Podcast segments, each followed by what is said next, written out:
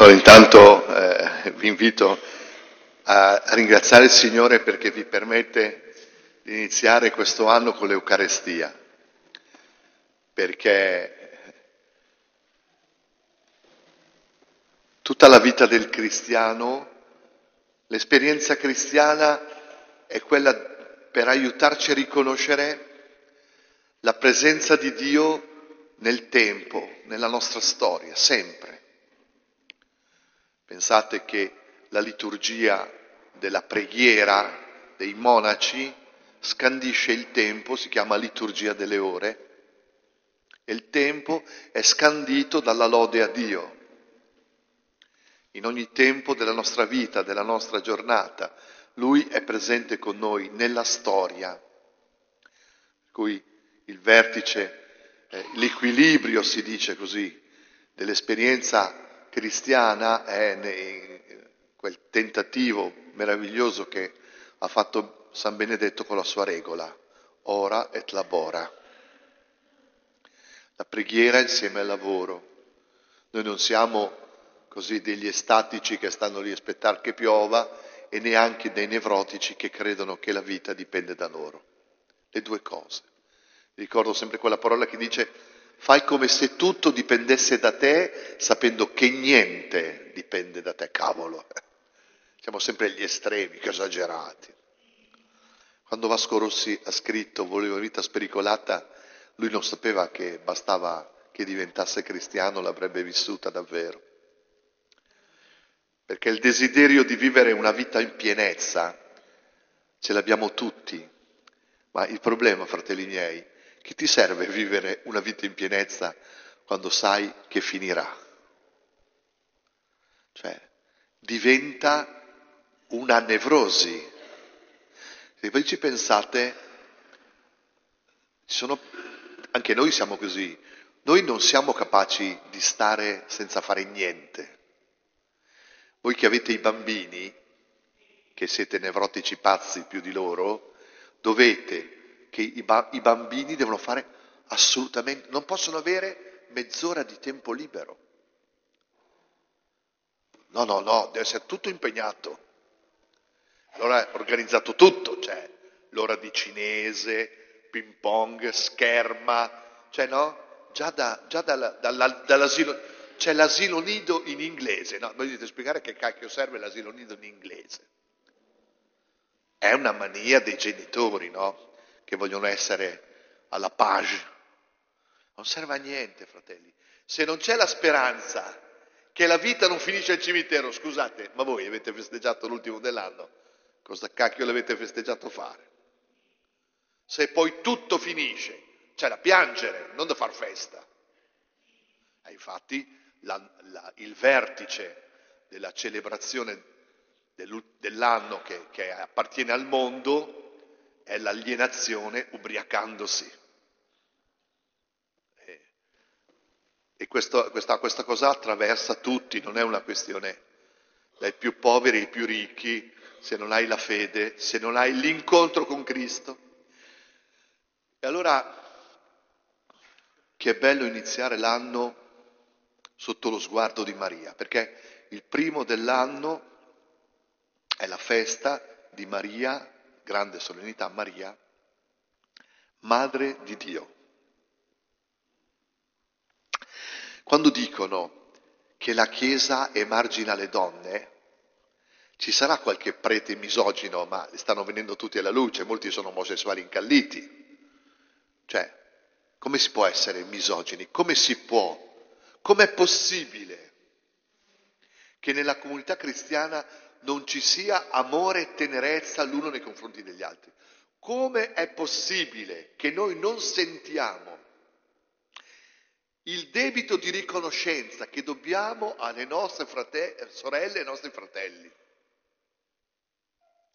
Io, se penso a questi ultimi giorni del tempo di avvento, di Natale, anche fino a ieri, ma quanti uomini e quante donne hanno dato tempo inventiva, creatività, perché la nostra comunità fosse accogliente. Sì, perché non c'è mai tempo per parlarne, no?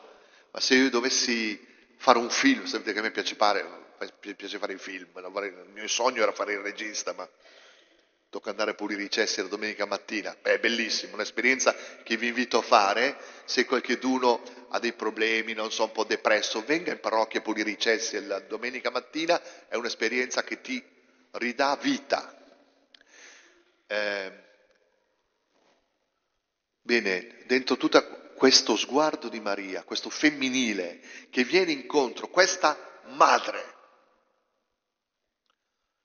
questa madre, Sapete che la scrittura dice, anche se una madre dimenticasse il figlio, io non ti dimenticherò.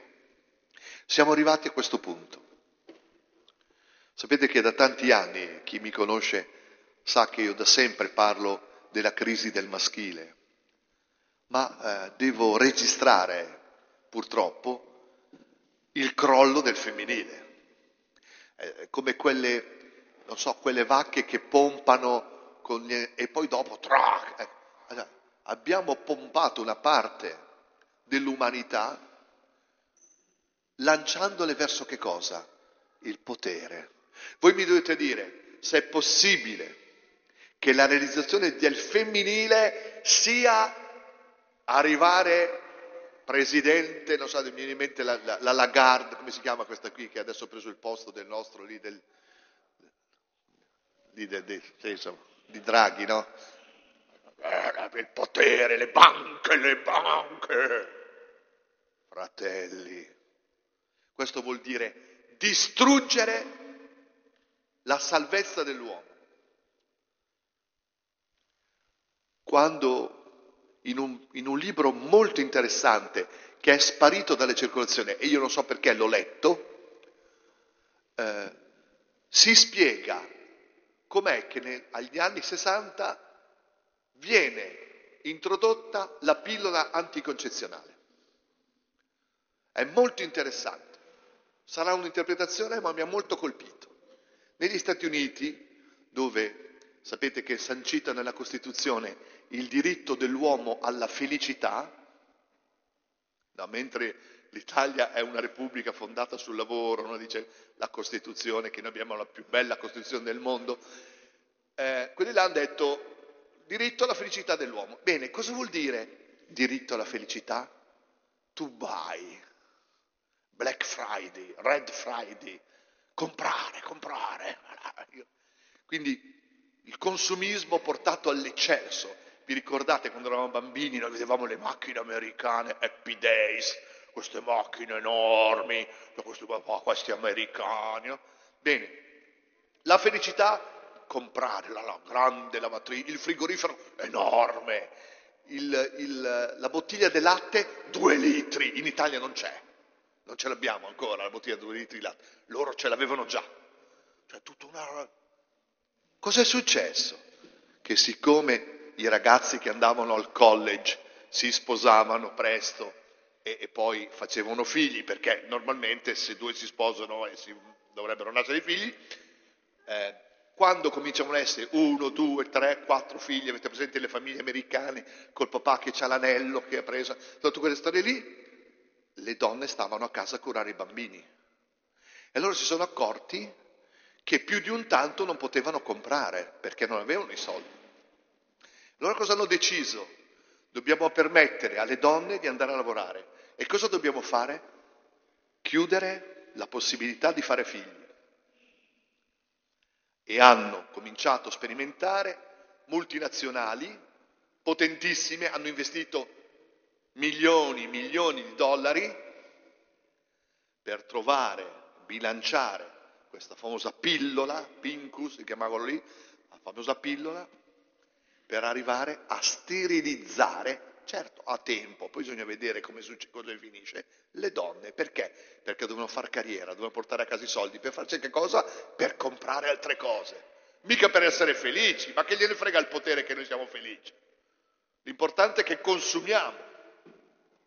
Allora, eh, e, e, sapete come hanno fatto per, sapete quando fanno vedere nei, i film, nessun animale è stato sottoposto uh, si scrivono, no? Che sono gli animalistici. Per...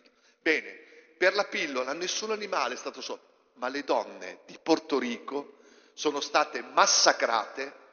Sapete che Porto Rico è la 51esima nazio, Stato degli Stati Uniti?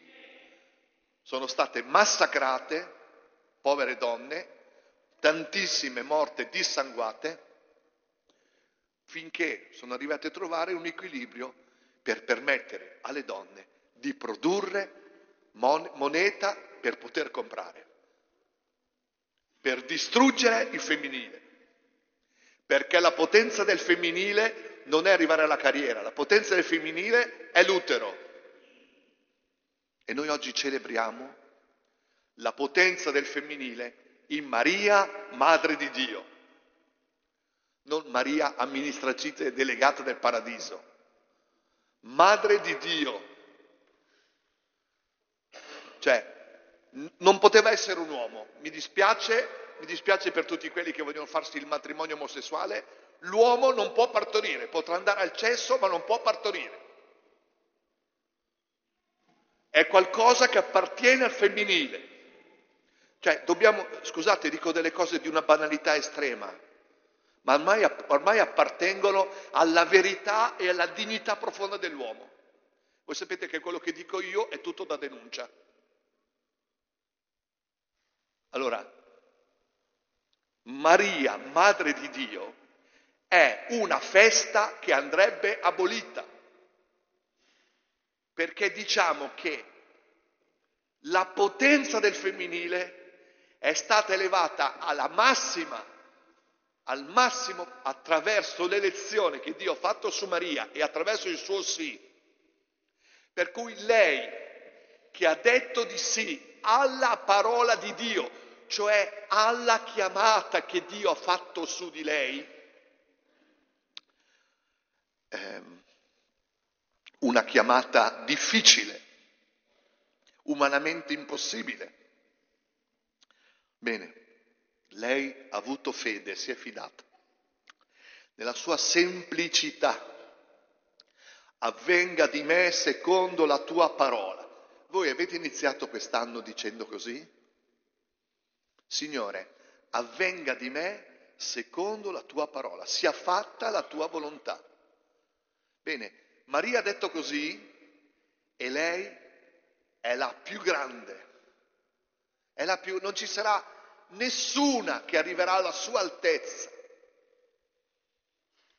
Quando i padri con, del quarto secolo, i padri della Chiesa, si sono dovuti ritrovare perché attraverso, finite le persecuzioni, nell'incontro con tanti uomini e tante donne che volevano diventare cristiani e con i quali non era stato possibile fare una seria catechesi di evangelizzazione, siccome erano greci, avevano la filosofia, si chiedevano com'era possibile che in Gesù Cristo fosse pienamente compreso in lui la, l'umanità e la divinità. Non è possibile che Gesù è veramente Dio e vero uomo, la ragione non lo può capire.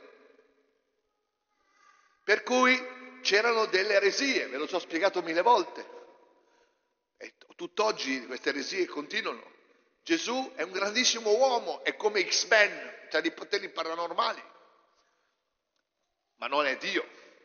Oppure Gesù è Dio, sulla croce non è morto, non esiste la vittoria sulla morte, l'uomo non può, cioè alla fine cosa si erano resi conto? Che dentro queste lucubrazioni si veniva a negare la cosa spaventosa, incredibile che era la vittoria di Gesù sulla morte nella nostra umanità. Perché se Gesù Cristo è il figlio di Dio ed è andato sulla croce morto, poi dopo un po' Gesù, Dio l'ha risorto, è normale, suo figlio, ma se nella sua morte il figlio di Dio ha portato la mia natura e la tua natura e l'ha risuscitata, perché il problema della risurrezione non è tanto che Gesù sia risorto, è che il corpo non c'è. C'erano alcuni presunti teologi che andavano di moda vent'anni fa, che sostenevano, tedeschi soprattutto, che fa capire il dramma della Germania e il pericolo della Germania, di sostenevano che se si dovesse trovare la mummia di Gesù, il cadavere mummificato di Gesù, la loro fede non vacillerebbe. Non erano cristiani. Non erano cristiani.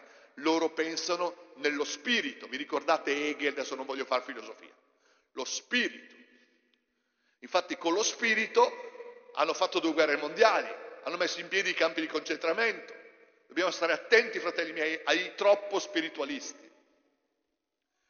Eh, ma la carne, il corpo è risorto. Dio è entrato nella storia. E come c'è entrato? Attraverso un femminile che ha detto sì. Guardate che questa è una cosa molto importante, lo dico a voi care sorelle. Il vostro sì, che è doloroso. Guardate che io sono 30 anni che faccio il prete, che ascolta tantissima gente. E quando sento le storie di voi donne, sto male perché capisco che vi viene chiesto tantissimo, molto di più che a noi uomini. Di questo ne sono certo, non lo dico per sentito dire. Quindi il sì di Maria è fondamentale perché aiuta il vostro sì quotidiano alla volontà di Dio. Perché l'umanità si è salvata attraverso il sì di Maria. E quando i padri conciliari hanno sancito come primo dogma che Gesù Cristo è vero Dio e vero uomo, la conseguenza è stata che Maria, Maria è stata madre di Dio. Cioè, dire che Maria è madre di Dio è conseguente all'affermazione che Cristo è vero Dio e vero uomo. Lei ha generato nella sua umanità il figlio unigenito del Padre, vero Dio e vero uomo. Quindi Maria ha avuto una cosa enorme. Ma fratelli, se io e te diciamo sì alla volontà di Dio, vi rendete conto che fiume di vita irrompe nella storia? Pensate alla vostra storia. Quelle volte avete detto sì al Signore in, in situazioni che vi sembravano assurde. Non è accaduto che il Signore ha dato grazie particolari. Sono nati dei bambini, eh, sono, c'è stato il perdono, cioè è una cosa enorme quella che sto dicendo, perché è, è dentro questa, questa attitudine di tenerezza che Maria ci vuole comunicare. Perché fratelli, per poter dire sì al Signore, noi abbiamo bisogno di essere consolati. Quando Papa Francesco dice che le parrocchie devono diventare degli ospedali da campo, io capisco benissimo quello che lui sta dicendo. Guardate, il, il 20, quando è stato il, la, che abbiamo fatto la cena, il pranzo? 29? Il 29 abbiamo fatto il pranzo qua in parrocchia per le persone sole, i single. C'eravamo in 30 e alc- due hanno raccontato la loro storia. È stata una gioia enorme una cosa molto semplice, abbiamo mangiato insieme nel salone, c'era caldo, c'era il vino buono, eh, siamo stati bene e, e lì ho visto proprio la Chiesa, questa madre che ci viene a consolare, che ci viene a dire coraggio e diceva uno, mi rendo conto che siamo dentro un attacco fortissimo e non possiamo cedere. E sapete chi era questo qui? Uno che sei mesi fa si dichiarava ateo cioè, matrimonio distrutto, buttato fuori di casa, andato a cercare una, una beh, non posso raccontarvi la storia, ma per dire, il Signore sta facendo cose enormi, fratelli, basta dirgli di sì, basta dirgli di sì. Allora Maria, col suo sguardo, viene oggi e dice, lo sguardo di Maria deve essere lo sguardo vicendevole che dobbiamo avere l'uno nei confronti degli altri. Cioè quando voi entrate eh, dentro una comunità che si dice cristiana, la prima cosa che dovete capire se c'è l'accoglienza. L'accoglienza non è, adesso vi ricordate un po' di minestrone, no, l'accoglienza è quello sguardo, è quell'abbraccio in cui capisci che nessuno ti sta giudicando, non ti chiedono il certificato penale, ma sanno leggere l'intenzione che hai nel tuo cuore. Ieri sera, dopo il cenone fatto qui in parrocchia, c'era tanta gente, abbiamo proposto, troviamoci in chiesa per fare l'adorazione eucaristica, dall'una alle tre. È stata una cosa meravigliosa, semplicissima, bellissima. Sono stati dei canti, c'era una ragazza che erano anni che non suonava il flauto, ha suonato splendidamente nei canti, nel silenzio, nell'adorazione. Sono venuti anziani, giovani. È, è stata una grazia, una grazia. Allora, quello che voglio dirvi, fratelli miei, non abbiate paura della tenerezza di Dio per voi, perché è una tenerezza femminile, è la tenerezza di Maria, che vi viene incontro e che sa che siete così perché siete feriti, perché vi portate dentro delle ferite terribili, per cui andate a cercare tenerezza da chi non ve lo può dare. Cercate il Signore, il regno dei cieli e la sua giustizia, il resto vi sarà dato in sovrappiù, ma prima Cristo. Allora l'augurio che faccio a tutti voi, che possiate iniziare quest'anno lieti di stare nella Chiesa, di appartenere a Cristo dal giorno del battesimo e che questa tenerezza, questo amore riscaldi il vostro cuore e vi renda capaci di opere di vita eterna che sono il perdono, la misericordia, la benevolenza, la carità vicendevole. Ecco, davvero allora possa compiersi questa benedizione su di noi che abbiamo letto nel libro dei numeri. Ti benedica il Signore e ti custodisca. Il Signore faccia risplendere per te il suo volto e ti faccia grazia. Il Signore rivolga a te il suo volto e ti conceda pace. La Vergine Maria ci accompagni, lei che è madre, lei che è donna, illumini tutti noi e ci aiuti nel portare eh, la vocazione, la chiamata, nel dire sì alla chiamata a cui Dio ci ha, ha pensato per noi dall'eternità. Sia lodato Gesù Cristo.